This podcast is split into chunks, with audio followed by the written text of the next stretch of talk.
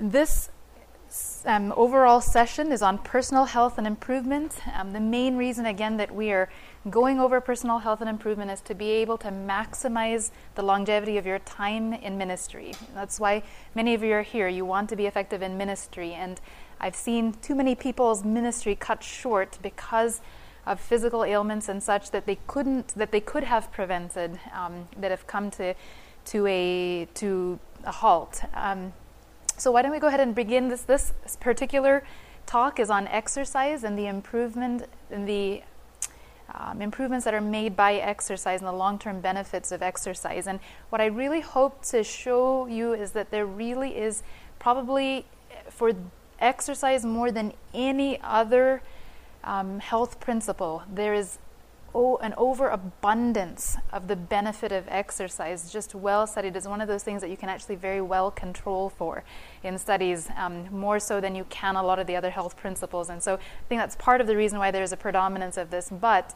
um, I just hope and encourage that we, hope, I hope you gain some encouragement that this is something that you can consistently put into practice. So why don't we go ahead and start with a word of prayer. Father in heaven, we just want to thank you so much for allowing us to gather together again this afternoon. Um, Lord, we're just grateful to you um, that each one of us that I see here are able to move and to um, get around. But I know that um, many of us have challenges in this area also, the consistency of getting the exercise. And so I just pray that you would help me clearly articulate what those benefits are um, concerning exercise and health. And I pray that you would please um, help us each to take away something, even myself, and affirm that commitment and the power to help us to put together those things we've learned. We thank you again. In Jesus' name we pray. Amen. I want to give you a little bit of my personal testimony concerning um, concerning exercise. I um, don't have very good hand-eye coordination. My husband likes to joke around that um, if he wants to throw a ball at me, if I'm standing, or if sorry, if I want to throw a ball at him, if he's standing still I'm more likely to miss him. Now, if he moves around, I'm more likely to actually hit him.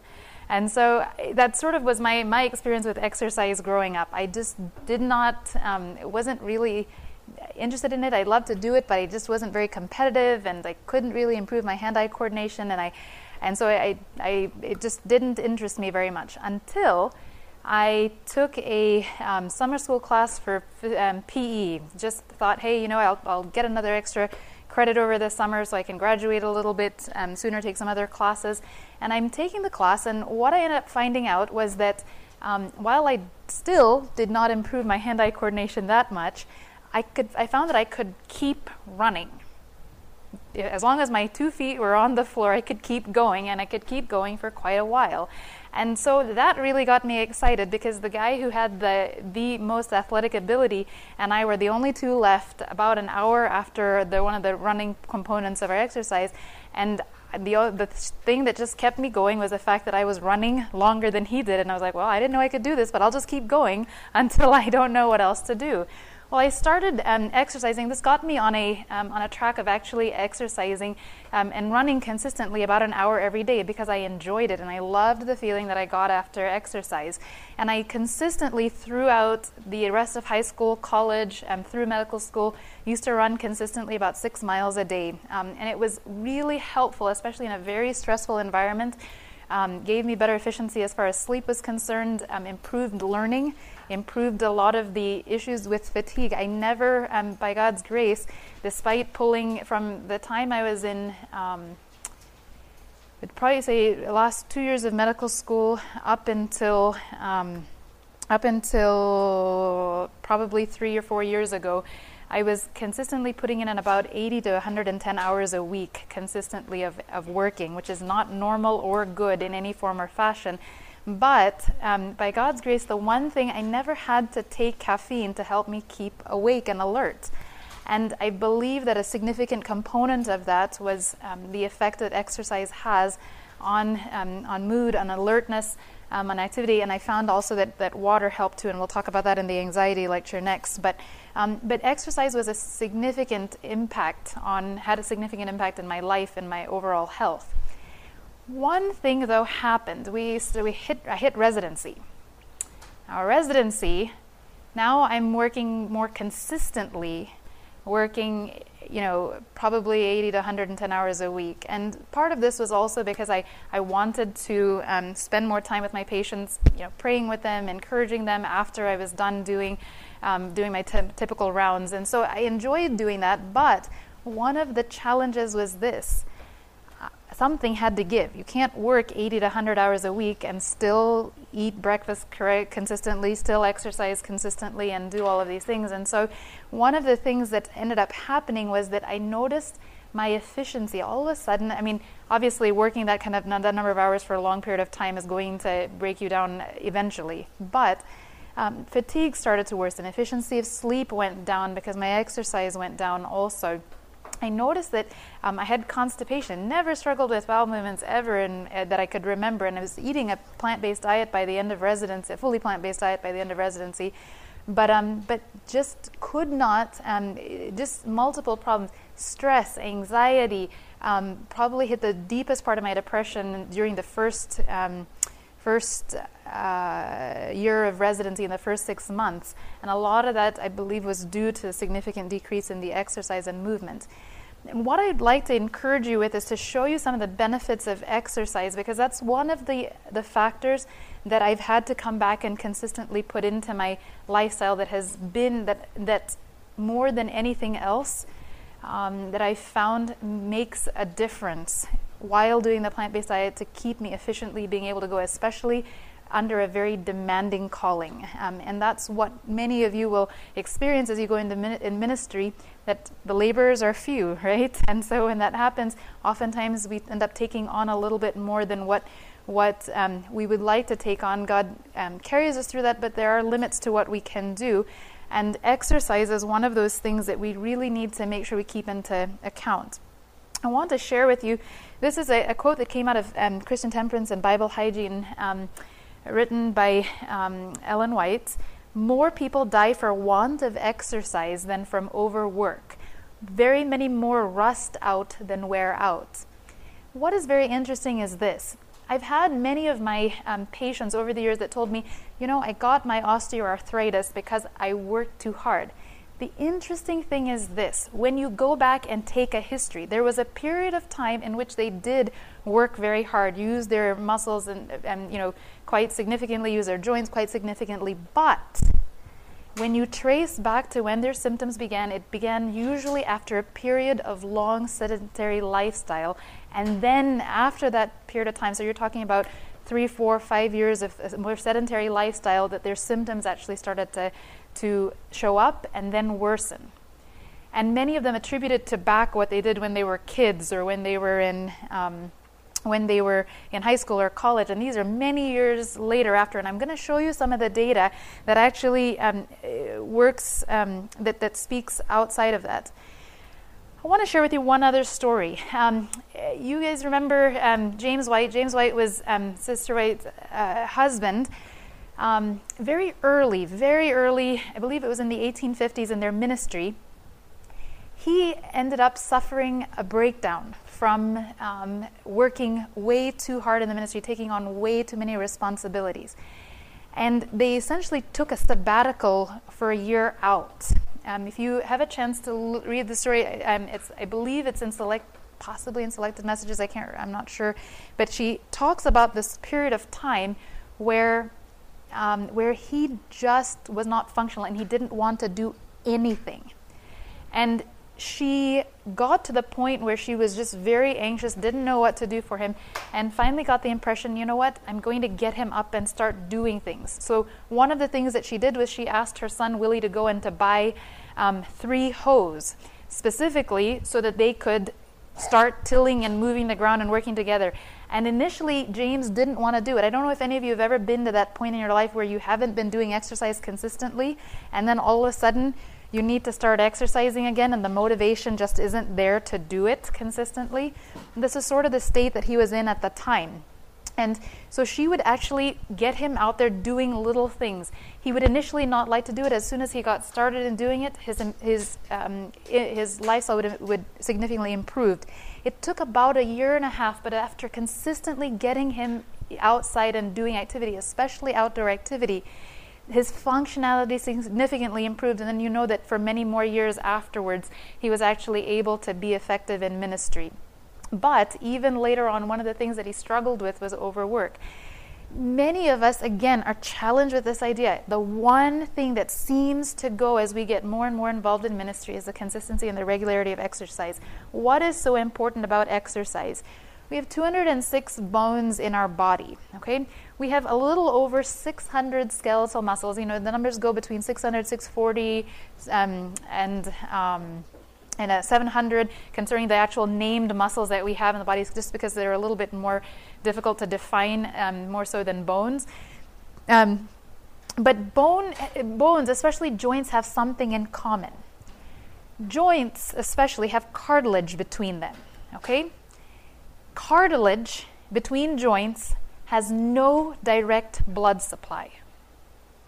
Very, very important to remember that. Cartilage itself has no direct blood supply. So if you're looking at this picture, um, if the, this is being the cartilage right here, here's the joint, here's the um, cartilage itself, here's the synovial fluid, you've got the joint capsule um, around there, but the cartilage itself has no direct blood supply. Now, here's the thing every cell in your body, for the most part, produces um, waste products every cell in your body also requires nutrients to remain functional.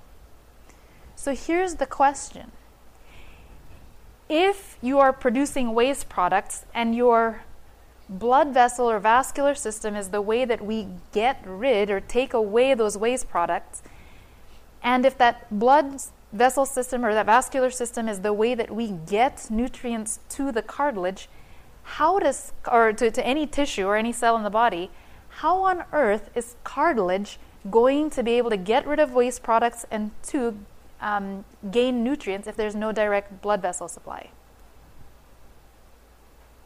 10 guesses. Exercise. Exercise. But why? So here's the thing in between the cartilage you see here, you have what they call synovial fluid. Okay? When you, you've got a joint, let's say this in particular, just looking at the knee joint, when you move that joint, when you step and move down on that joint, that joint comes together, pushes out the synovial fluid. Okay? When you step back up off that joint, the synovial fluid comes back in. So now your cell is working, it's producing waste products, it needs some nutrition. How is it going to get rid of the waste products? Well, when that synovial fluid when that synovial fluid will exchange the waste products with the cartilage. When you move, it pushes that out, and the synovial fluid takes the waste products away, gathers the nutrients, and then when you step back up, it delivers the nutrients to, to again be diffused across to, to the cells for your cartilage. Because if the waste products remain, especially from a sedentary lifestyle, you'll have destruction of that cartilage over time. And you will not be able to deliver the nutrients sufficient to keep that cartilage intact. You have to. You are designed to move. And if you do not move, you will have a wearing away and a wasting away of that cartilage. The interesting thing is this. Um, I'm not sure if it's, yeah, in this, activity, one of the things that we're told, oftentimes people are said, you know, I have really bad joint pain from my osteoarthritis, I shouldn't move. That's actually contradictory. In fact, two years ago, the American College of, uh, the American College of Rheumatology made an official statement that said, look, whenever we've looked at the overwhelming evidence from the studies, repeatedly, over and over again, the number of good days and improvement in quality of life and decrease of pain concerning, um, concerning osteoarthritis, in particular, the wearing away of that cartilage, is that those who move have fewer days of pain, fewer length of pain and debility, debility um, and they're able to function long term. What this means is that they're able to stay active longer because that's what we want to do. The last thing that we want to do is not to be able to function and to go around without being able to do that. This is um, this is the state. This is one of the the um, actually this one is on gastrointestinal health. I apologize. Let me let me actually. I'm just going to go down really quickly. Let me show. This is the data on arthritis. I apologize, I must have switched it around. Um, what they found is this so meta analysis, meaning they look at all of the studies that are out there on this, and what they found was that um, Exercise is important in osteoarthritis management, and especially so when weight loss is associated with it. Okay? One of the things in particular in women that they found was if they strengthened the quadriceps, especially when it came that's and quadriceps means this this thigh, th- your your um, thigh muscles. When you're able to strengthen the quadriceps and can be done by weight bearing exercises just like walking can also be done if you know by light even stretch band exercises um, if you're not able to go to a gym. With strengthening the quadriceps actually found they were able to significantly prevent and even with those that had um, osteoarthritis already developing were able to decrease the amount of pain that came from osteoarthritis. Both um, so it's not just the quadriceps, but also the hip muscles. Um, the other thing to know is this this was an incredible study. This actually came out of Australia. They were looking at a community of, um, of uh, elderly patients over the age of 50.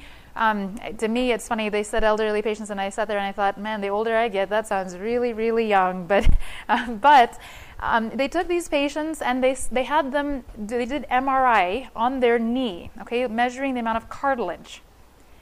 And all they did, the only intervention, they didn't even do nutritional intervention, just had them exercising 30 minutes a day. Walking, that was it, nothing else. They actually showed after six months and one year on MRI that they improved in the density and the thickness of the cartilage. Okay? Increase not wearing away, not, I mean, increase. And, and it's not that just because it's worn away that it stays away.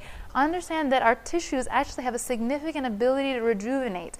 And we've seen this countless numbers of times with patients that are struggling with osteoarthritis that if they get out and consistently exercise, they're able to do better. Now, we'll talk about how to exercise um, when it comes to arthritis, but let me. Um, go back to some of the other benefits that we were talking about. Um, so that's one thing is is the benefit that we know with exercise. Gastrointestinal health. Um, light and moderate exercise was well tolerated and benefited patients with inflammatory bowel disease and liver disease. We're having an increasing number of people that have inflammatory bowel disease, increasing numbers of people that are um, with Crohn's disease, ulcerative colitis, and there are even other autoimmune diseases of the bowel that they that they're finding that if these patients are consistently physically active, they're able to decrease the morbidity and the mortality associated with those um, those that have um, the inflammatory bowel disease. It includes also liver disease. I remember we talked about a little bit just briefly in the nutrition lecture on a disease called non-alcoholic fatty liver disease. This is becoming the number one reason for a person to have hepatitis here in the United States. Where you know we used to think it's you know viral hepatitis that would cause us, or alcoholic hepatitis even more so. Um, it's pretty much associated with um, lifestyle, lack of exercise, and poor nutrition. But in 2000, it was either 2010 or 11 July, they demonstrated by biopsy that if they put um, patients with non alcoholic fatty liver disease into multiple groups. One of the groups was nutrition, high fiber, low fat diets. The other group was moderate exercise. And the third group was a combination of the two. In every single group, there was a statistically significant regression of disease of the inf- inflammation that was actually seen in the, um, in the liver cells. Physical activity, the other thing that noticed is that it improves gastric emptying, right? We talked about the migrating motor complex and how, how when we exercise, we're able to move and improve our digestive health. Well, even more so, one of the things we notice is that it improves the emptying of our, our stomach, food um, getting out of our stomach. Why does it matter? Because people talk about the bloating and the, the reflux and the, um, and the indigestion that they get, especially after eating. Um, interestingly, if this is if this is combined doing a moderate walk for five to ten minutes after exercise, those with gastrointestinal symptoms um, notice a significant improvement or decrease in their bloating, in their reflux, in their um, uh, if they if they do that what we call a digestive walk. Um, we know that exercise lowers the risk of colon cancer. That's probably the cancer um, in which ex- with which exercise is li- has the highest link or improvement. Part of it, they believe, may be because of the um, increased uh, or the, uh, the, shortened time for uh, eliminating um, food through the GI system. But here's one thing to take caution on because we want to be wise when we exercise, right?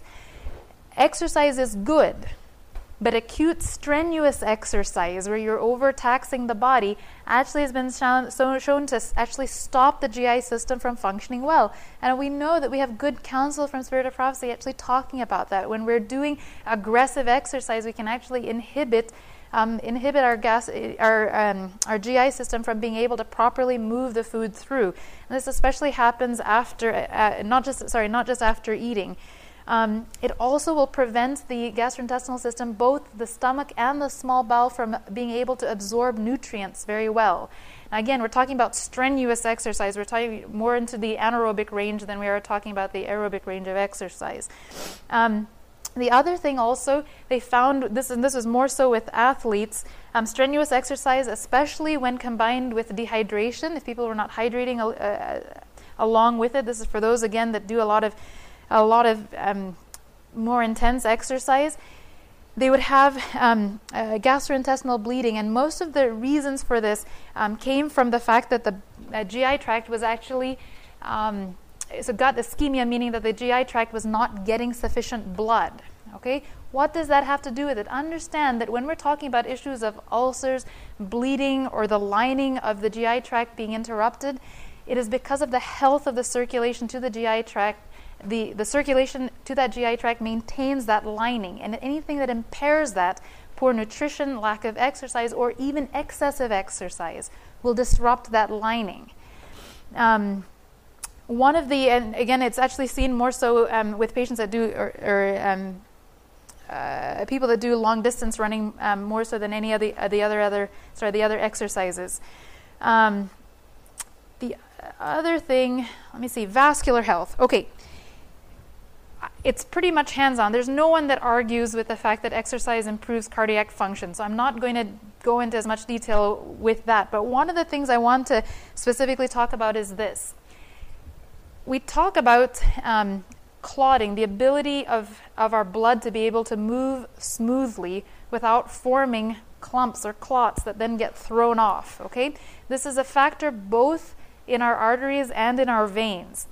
This, um, they were talking about, um, in this particular study, they were wanting to look, or analysis, they were wanting to look at um, why it is that exercise changes how our blood clots or how our, how our blood um, moves. Two things exercise will actually decrease the thickening or the forming of clots through an, a factor called prothrombin fragment. Okay, this is one of those markers that we can actually um, look at to be able to determine how um, how how much you're going to throw off a clot, the risk of throwing off a clot, either that to end up causing something like um, uh, a clot to a pulmonary embolus or clot to the lung, but even throwing off clots from our heart, um, the blood vessels in our heart downstream. Additionally, this is the same in the in when you're talking about the risk for stroke. Okay. One of the things, though, that is very important to understand is if you go from a sedentary lifestyle and then all of a sudden acutely start to vigorously exercise, you will actually increase the risk of that clot or that thrombosis, that breaking off and, and um, or of the um, plaque breaking off from the blood vessel and going downstream. Does that make sense? In the sense that you can't go from zero to a hundred in one day, right? You can't go from having not exercised a lot. That's why we use the principle of starting low and going slow, building up the exercise rather than going out and, and just, you know, hitting, um, you know, long periods of time of very stress, strenuous, aggressive exercise. Um, and we found this, and this is why, especially in our in our lifestyle centers, when patients come in with a history of having heart disease, with a history of having stroke, we actually ask them, look, be very careful. Start and slowly build up and record the amount of exercise. Do small amounts multiple times a day. Okay? When you are starting exercise, especially if you have increased risk factors, family history, you've not been eating well, if you're much older, you're starting in the 30, 40, 50 year old range, and maybe you don't have heart disease yet, but you have high risk factors for it high cholesterol, high blood pressure. You do not want to just rapidly increase your exercise, okay? Um, one of the other things, you know, it's really impressive when we look at our cancer patients, those who already have cancer. Because many people would say, well, look, if you haven't prevented the cancer, what's the point of starting exercise right now? The data is, I mean, it was just, I, I loved when I was reading through this study and looking at the other studies from which they were drawing the data from. This is actually a meta analysis, so just pulling together a bunch of studies. Um, what they found is this evidence of the benefits of exercise for cancer survivors are in the areas of psychological and quality of life. For many cancer patients, that's the one thing they want to know. Look, if I can improve my quality of life, that in of itself would be would be helpful. Um, cancer related fatigue, physical functioning, body weight and consum- and um, sorry, and on com- uh, body weight and the composition, meaning the um, amount of fat versus muscle. One of the things that's important understanding is that if, especially with patients who have had cancer or survivors of cancer, if they can decrease body weight, they're able to decrease their risk of recurrence of cancer. And with exercise, they're able to significantly improve this. They're able to improve muscle strength and endurance, meaning that they're able to last longer, especially between bouts of treatment. Um, the other things that you know we know about the improvement in immune function and cardiovascular health. It may also reduce the risk of cancer recurrence, as we mentioned. Um, and then the other thing was this: that it also alleviated symptoms that interfered with the daily life. How many times have you noticed a cancer patient who has difficulty, especially with the gastrointestinal health? That's one of the things that they noticed. Those that were consistently involved with an exercise program, they were able, even if it was small amounts, multiple times a day, they were actually able to have better, um, better quality of life when it came to appetite, diarrhea, um, even uh, pain, constipation, and depression. Those are all things that will actually worsen the course of cancer. These are looking at different um, different types of cancer. You probably can't see this as well. I just wanted to, to look. That we're, this is looking at what it is, why it is that certain cancers are benefited from from uh, from exercise and physical activity. You know, interestingly, um, exercise, especially in young people, young children, one of the things that they notice is that those who are consistently, regularly exercising, the time to when they actually have their first menses or period is um, is extended, or the the um, age at which they actually start their period is actually longer than those that um, those that are sedentary. Why does this make a difference? When you're talking about breast cancer, the amount of exposure of estrogen during that time is actually one of the risk factors towards um, towards the development of breast cancer. Part of the reason why we encourage people to keep active, even as young, as little, and as young as you can you can start children. Um, the other thing is that when exercise reduces fat, especially the fat around um, our organs, we're able to decrease the amount of the conversion of, of estrogen in our body. So, estrogen is not only derived from the ovaries, right? We also have the conversion of it um, in, our, in our visceral fat.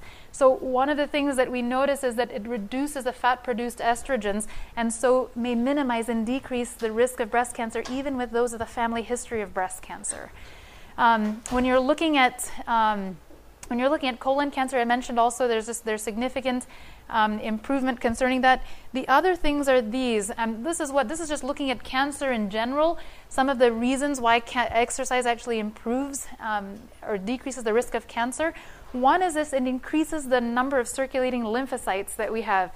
Now, those lymphocytes, so these are our white, um, are specifically a type of white blood cell that we have. They will actually um, be able to l- increase the risk of being able to, I guess, when, when cancer cells are moving around our body, they're around there, they don't always produce a full blown tumor, a malignant tumor. Exercise is able to help us fight off those cancer cells as they are um, as they're circulating. The other thing is that we know that insulin resistance, we talked about that, metabolic syndrome, insulin resistance promotes cancer. Exercise significantly reduces insulin resistance even before weight loss happens. Um, I think those are the main things um, that, are, that are there with, with exercise and cancer.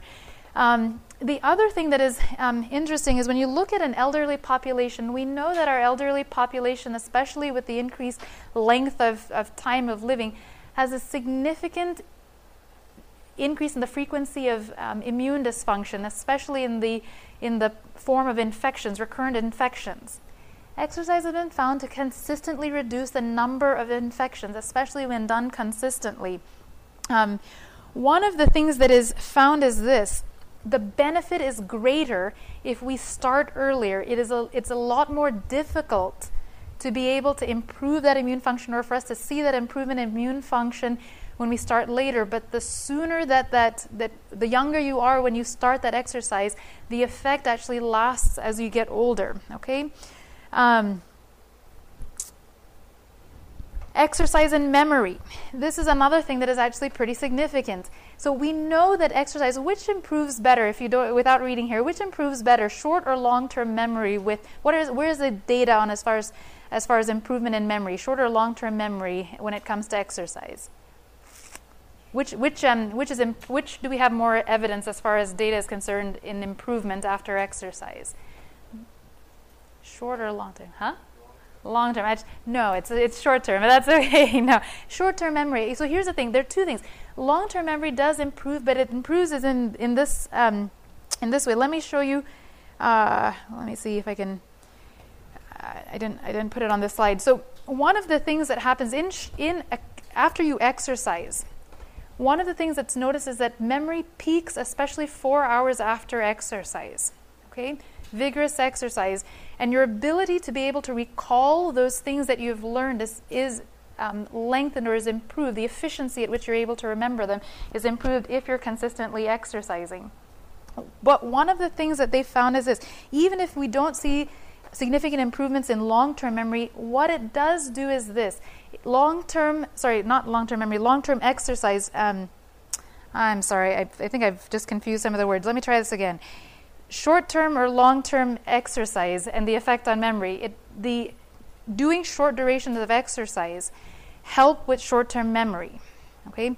Long term exercise, we've not seen any change in what it does for memory, but what it does do is this. When you have long term, when you are consistently, regularly exercising, you're able to prime your mind, your memory, your brain to actually be able to take in short term memory better after short term after a short amount of exercise if that makes any sense. So that if you're consistently regularly exercising the day that you go out and you do exercise your efficiency to be able to gain the benefits of exercise for that memory is actually improved after that, that short bout of exercise okay? Um, the other thing is this brain derived neurotropic factor. Has anybody heard of this? BDNF. Um, it's been in the. Um, it's been one of those things that they've been trying to manipulate and to to um, use to be able to increase the growth of neurons um, in the body. When when you and I think or learn a task, we, ha- we have or our capacity to be able to learn new tasks is measured by what we call neuroplasticity. Okay? And we're able and capable to learn long term, even into um, even as we get older. One of the things that we find is that um, when uh, just talking about what neuroplasticity is, if you are learning a new task, you've got to learn it in the short term, but you need to be able to recall it in the long term. And the way that you do it is by reinforcing synapses in your brain. Brain derived neurotrophic factor actually helps you form more and more of these connections so that you can learn something easier, especially when you do it repeatedly. What they did in this, in, um, when they looked at this is a meta-analysis of several studies. They looked at exercise. One, they looked at exercise after just one single session of exercise from people that are are, um, are there were several studies that looked at exercise one session in people that don't exercise regularly. Okay. The other thing that they looked at was they looked at the levels of brain derived neurotropic factor for those who regularly exercise. Just what is the level with, even when they're not exercising. Then they took people that had been regularly exercising and they measured the levels of brain derived neurotropic factor of those who had been regularly exercising just after they had a short term amount of exercise. What they found was this if somebody, and again, this is the, the more BDNF that you have, the more your capacity and ability to learn any new task. That even means learning new behaviors. Okay, that's where I really want you to focus on. So it's not just learning new physical and motor tasks, but it's learning even new behaviors. The interesting thing is this after one bout of exercise, you're able to significantly increase your BDNF, the, the amount or the production of, these, of this neurotropic factor that helps you create new synapses in learning. Okay?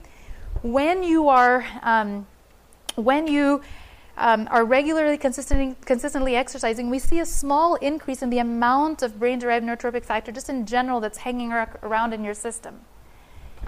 Even more so if you've been regularly exercising and then you do your you do your regular exercise the next day.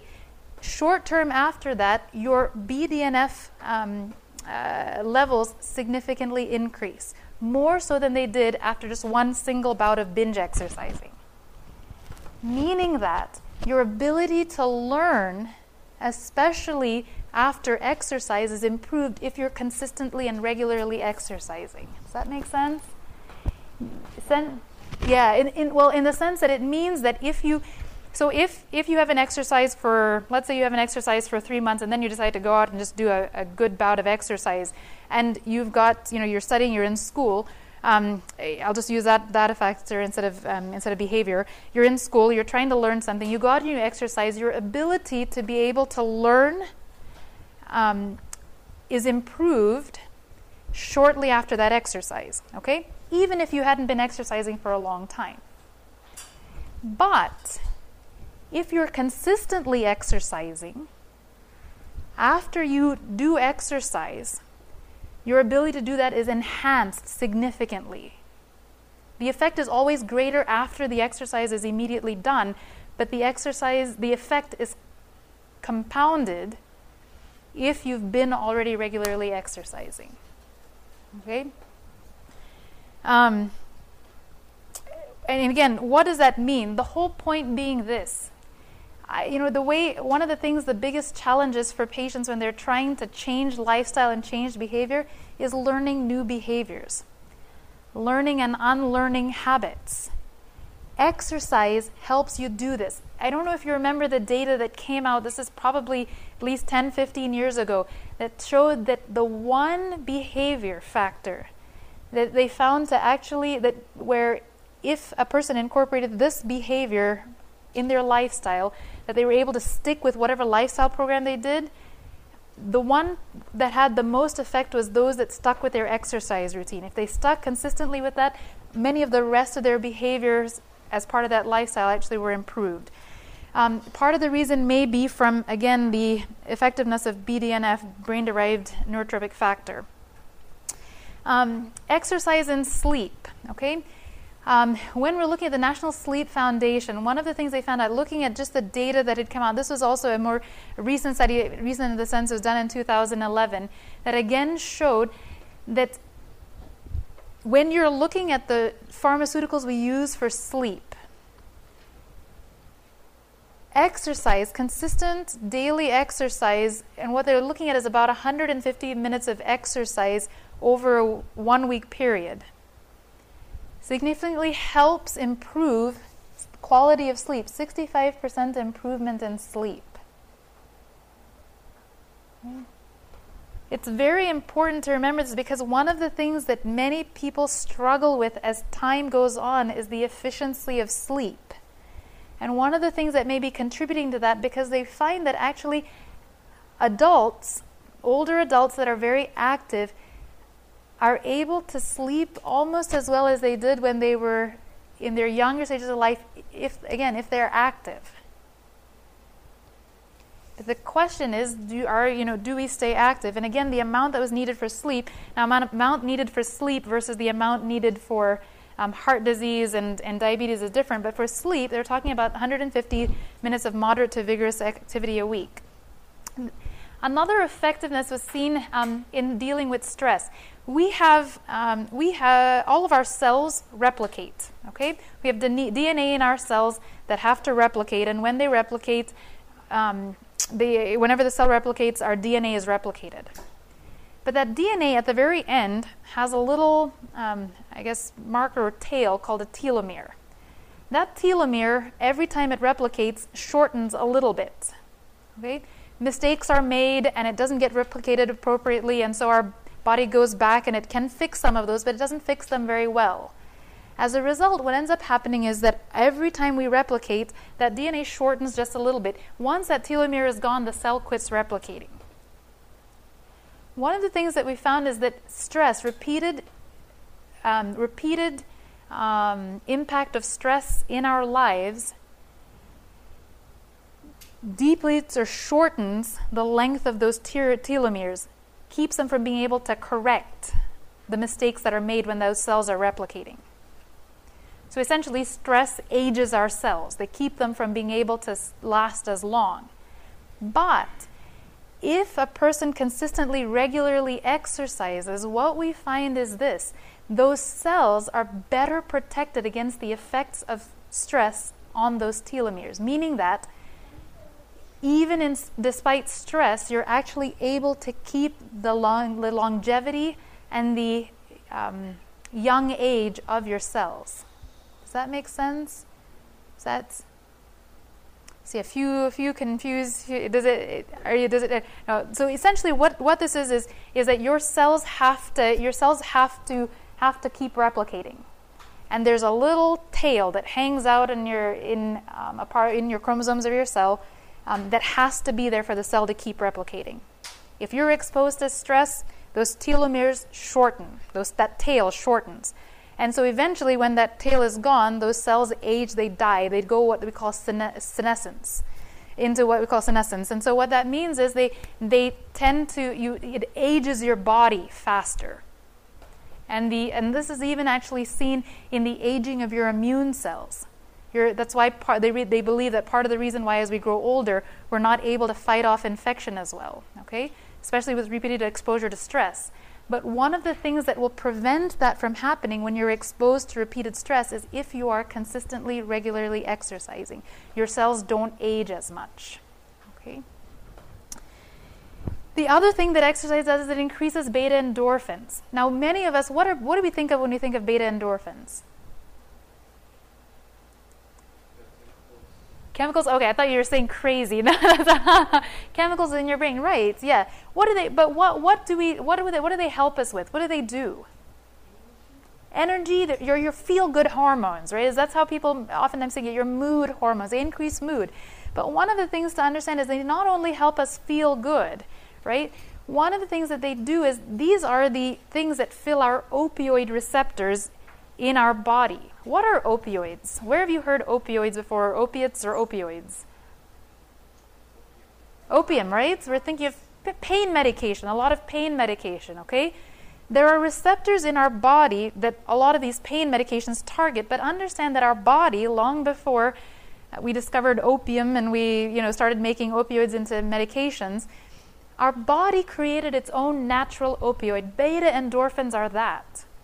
So, what we find is that patients with chronic pain are better able to tolerate their pain if they are consistently, regularly exercising because of the production of beta endorphins that will actually help fit the place where these neurotransmitters, um, where sorry, fit the um, receptors where the opioid pain medications that we typically think of go.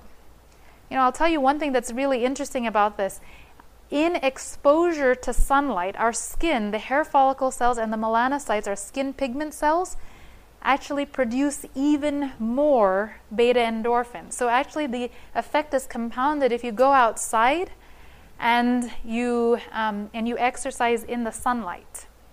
You're actually able to produce more of these beta endorphins, so more of those feel good hormones, but even more so, our subside, pain subsiding um, hormones in our body. Right? This is in, especially encouraging if you or you know someone that you're helping or health coaching or, or encouraging who has chronic pain, getting them to get out and regularly exercise will actually improve their long term perception of the chronic pain. But additionally, when they're out in the exercise, it improve, when they're doing their exercise outdoors, it helps. We talked about the exercise. This is where I was mentioning with arthritis. One of the things that is very important when it comes to arthritis is when you do have osteoarthritis, you will um, immediately after exercising, there's an increase of inflammation, increase of blood vessel flow or um, circulation to the joint, and there is an increase of inflammatory markers. And so, when you're when you have already damaged tissue, you'll feel the you can feel the pain not necessarily right then but later on because of the stiffness that comes with um, with the osteoarthritis after exercising. And this is a very common thing that people mention. Oh i exercised the other day but then i came back and what i noticed was that i was really stiff the next day and i couldn't move. I couldn't get out and do what i needed to do. One thing we found consistently is if, the, if after exercising immediately after exercising if you can ice for about 20 minutes you're able to decrease the stiffness that will come later on and impair your ability to exercise long term. So, whenever we're talking to people that have osteoarthritis, we mention exercise consistently, but then ice the joints. It's almost like I don't know if any of you used to do aggressive, intense exercise, athletics. They used to talk about taking ibuprofen immediately after intensive, aggressive exercise. It was that anti inflammatory effect that they were trying to do to prevent the long term damage to the joints. And um, the interesting thing is that now they use what they call ice baths, dunking a lot of our athletes into ice baths to be able to prevent long term injury. Again, much of the benefit can be derived just simply by, by using ice immediately after exercise, even if the joint is not hurting. It will prevent the long term stiffness that occurs in the joint. And so, our patients consistently, the ones who will regularly, consistently ice, they're able to maintain their exercise activity longer and not just cut it short because of pain. One of the things that, uh, just as sort of a practical tip, um, gel packs, it's a little bit more challenging. If you don't have ice at home, one of the things that I encourage people to do is to uh, make their own gel packs. Gel packs can run anywhere from twenty to thirty dollars. Um, just for one pack. And what I did was, so you know, you can Google anything on the internet nowadays, and we actually made some um, at home. Karo syrup, okay, not good for consumption, but Karo syrup is wonderful in that when you put it in the freezer, it maintains a gel like consistency, a flexibility, just like a gel pack does. And what you can do is um, two, two, liters, so you can get them in liter bottles. They're only about um, maybe $5 a bottle at the most, at the absolute most for a liter. Um, ten dollars for ten dollars, you can actually make one. You can take a gallon Ziploc bag, put some of the Karo syrup in there to make. You know, you lay it out, lay it flat, and it makes a pack about an inch, not even an inch, maybe half an inch thick.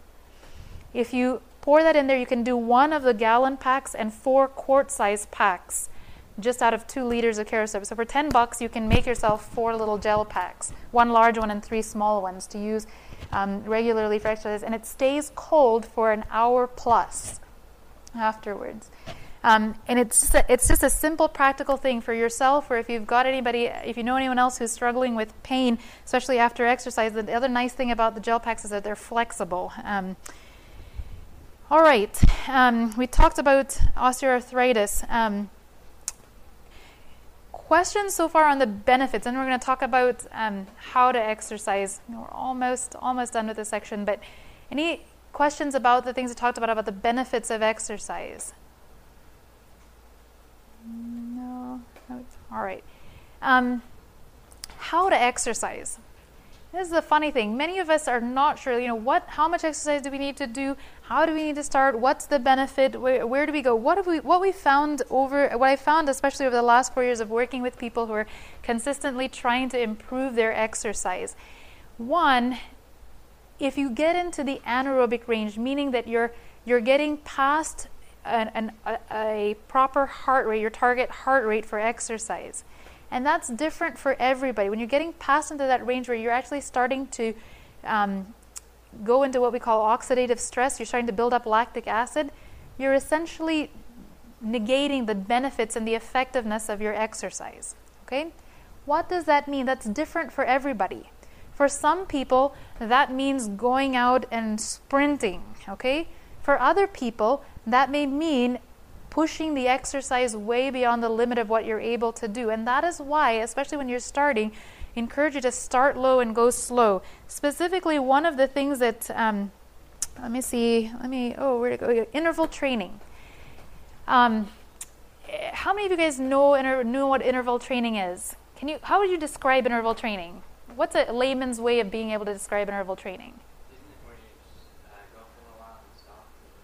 Yeah, so that's different. So essentially, you're changing the intensity of your exercise during your exercise, okay? And it can be in very different ways. You know, you could use a um, you could use a heart rate monitor to be able to do that if you want to. But what they found at Lifestyle Centers America was this: that people could gain the benefits from um, interval training even if they just use their body gauge as a gauge. So they would start walking at a brisk pace, and then they would push for as long as they could feel like they could consistently do a more brisk pace, okay?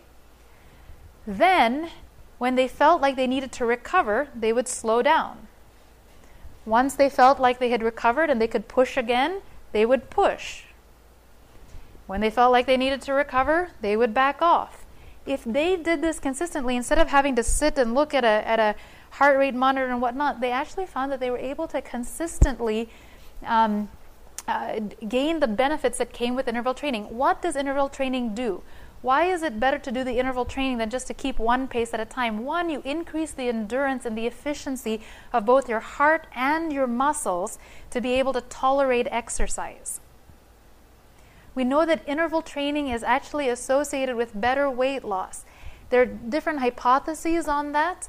Even if people um, tend to quote unquote burn more calories after an intense amount of exercise, they believe that part of the reason that they may not burn off as many calories is that they, they may eat to compensate for it versus they feel a lot more refreshed and their GI system is not as disturbed if they do more of the interval training, the, the um, uh, brisk pace and then a push, brisk pace and then a push. There are a couple of things. I don't know of the physiology, the pathophysiology on why it's more beneficial, but do find that that, that is um, improved. There are other versions of interval training. Gardening. Intense gardening is a type of interval training. It's you're digging and then stopping, digging and stopping, moving and stopping, pulling weeds. Then you sit back and you rest for a little bit. You dig, pull weeds, and you sit back and you rest a little bit. Um, one of the other things that we notice is that people are less likely to get injured if they do interval training than if they um, than if they do just one consistent, intense pace uh, long term. One thing that I want to encourage you, especially with exercise, exercise that is beneficial is are you're more likely to stick stick with exercise that is beneficial than you are with exercise that you feel like doesn't have purpose. If you are a person that does not like to exercise, your likelihood of sticking with exercise if you're if you're if you don't or if you don't have or find some purpose in being able to do it it significantly decreases. So finding something you enjoy is really important. That may mean finding a group that you can exercise with or an exercise partner with, because then there's an added motivation in it. It's social time, time to spend with your family. Um, other ways of doing this are things like gardening. Okay, especially for those even if even if all you grow are weeds that's what that's what one of my my friends had said you know dr hillman you're really good at growing weeds even if you are one of the things that, that people people enjoy the benefit that comes from being able to to to garden. The nice thing is you can rest and not worry about uh, whether you're you have to walk the entire distance back, right?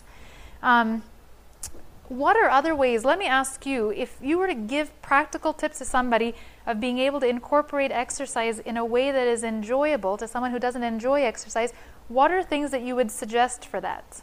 Yeah, rollerblading. So finding things that are fun, things like rollerblading, going swimming. One of the things that makes it unenjoyable for people is is the fact that if they're in a lot of pain, if you initially especially have a lot of weight and significant osteoarthritis, breaking up the exercising with um, non-weight bearing exercising like swimming helps improve your consistency of, and regularity of exercise. Walking in the water, you know. Um, the other thing is actually, like I said, doing things that are, are beneficial. You know, um, when you're exercising, there are there are um, places where you can go, uh, animal shelters where you can go and take animals for a walk. You know, one of our, our guests just could not get herself to exercise, but she made a date with the animal shelter. Every day she would go and she would walk the dogs consistently. And it's funny, she hated animals, but she but she said, "Look, if I made a commitment to doing this, then I'll go and I'll do it." And when she did, she actually found herself actually enjoying the gaining a double benefit, just enjoying the company of the animals around, and the enjoying the company of being, or the ability to be able to return the animals when when, they're, when she was done too. But I mean, just finding different ways to be able to creatively figure out exercise. Yes. I'm going to repeat what you said for the benefit of those um, that are there. So, variety is very important in exercise. Um, and it's Dr. Hess. Dr. Hess had mentioned that what he recommends to his patients is doing is having variety in exercise, meaning that you get bored with your food, you can also get bored with your exercise. So finding different things. You walk one day, you you you know split wood one day, you go hiking another day, you go swimming another day, you do biking another day um, doing different things, changing up your environment so that you're not bored with, um, with what you're doing. Okay? One thing that does help is also consistency.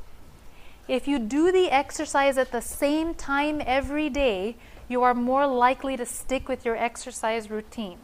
In fact, this is so much so to one degree. You know, many people have noticed if they miss one day, it becomes then miss, the missing three days and then missing 10 days. One of the things that we found that really helps patients is if if they're not very well motivated to exercise, they set a timer every day that they're going to exercise. It doesn't matter what that time is, but they consistently set a timer to go and exercise. And all they're required to do is to exercise for 10 minutes, but it has to be outside. Okay, even if it's down the sidewalk and back, but it has it can't be to the refrigerator and it can't be to the bathroom and wherever else, but it's just it's got to be outside. If they go out and they take the 10 steps, that's usually the hump that they need to get over to be able to just continue walking. They think, you know, I might as well, I came out this far, I'll do it. One of my patients hated, I mean, really, I, she was, I was working in um, Clear Lake um, here in California, and she just looked at me. She said, Oh, if one more person tells me to exercise, I'm just going to scream. She says, I can't exercise for 30 minutes a day. And I asked her, I said, Look, I didn't ask you to exercise 30 minutes a day. You tell me how much you want to exercise. And she said, Really? I can pick? I was like, Yeah, you pick whatever, however much exercise you want to pick. She said, I'll do five minutes. I said, Fine. Here's the agreement though. What I want you to do is I want you to do five minutes every day, and it's got to be at the same time every day. I said, Once you're consistently doing it every day, after about two weeks, I want you to increase it to 10 minutes. She goes, what is five minutes of exercise going to benefit me? She said, five, five minutes isn't going to do anything. I said, look, just do the five minutes consistently. After two weeks, you can increase it to 10 minutes if you want to. And after two weeks of doing the 10 minutes consistently, you can increase it to 15 minutes. You know, by the time that I saw her, I think it was about two months later, she was consistently exercising 25 minutes every single day. And she just set the timer to exercise at the same time every single day, and it started off with just five minutes a day. And she's at this point was feeling so good, she was looking forward to being able to increase and actually get to that 30 minutes that she was dreading before. So again, my encouragement to you is as much as possible to be able to make it practical, do it consistently, and doing it at the same time. What happens if you come to the end of a busy day and you realize you did not exercise? Right? One of the things that has been found is if you go out, behavior, when you're looking at behavior and exercise and lifestyle modification, if you go out and just do something outside for even five or ten minutes, you're more likely the next day to go out and to do get back into your regular exercise routine. Okay? So even if you've come to the end of the day and you realize, ah, I didn't exercise, let me go and do it, this will help. Pedometers help, being able to measure and gauge. There are a lot of people that think, well, I walk around the house a lot. You know, I used to think I walked around work a lot. And so I grabbed a pedometer just to see, you know, do I really get in my 10,000 steps that they recommend a day? And what I found was I probably did a lot more sitting and charting than I really realized that I was doing, or standing and charting even. And I was getting at the most maybe 3,000 steps a day, despite the fact that I thought I was walking quite a bit. My encouragement to you is use a gauge and monitor. You can find probably if you wanted to get a good thir- good pedometer, um, the the least expensive for really good pedometer that I could find is roughly about 25 to 30 bucks that you can actually spend and invest in. Um, you don't have to buy a hundred dollar and GPS monitoring and this and that and whatever. Just one that, that when you wiggle it isn't going to move, but will do something a little bit better than that. Um, is just get a pedometer and look at your steps. And as you record the steps every day and you set goals for yourself, what you find is that if you have goals in mind, you're actually able to do it consistently. This media was brought to you by Audioverse, a website dedicated to spreading God's Word through free sermon audio and much more. If you would like to know more about Audioverse, or if you would like to listen to more sermons, please visit www.audioverse.org.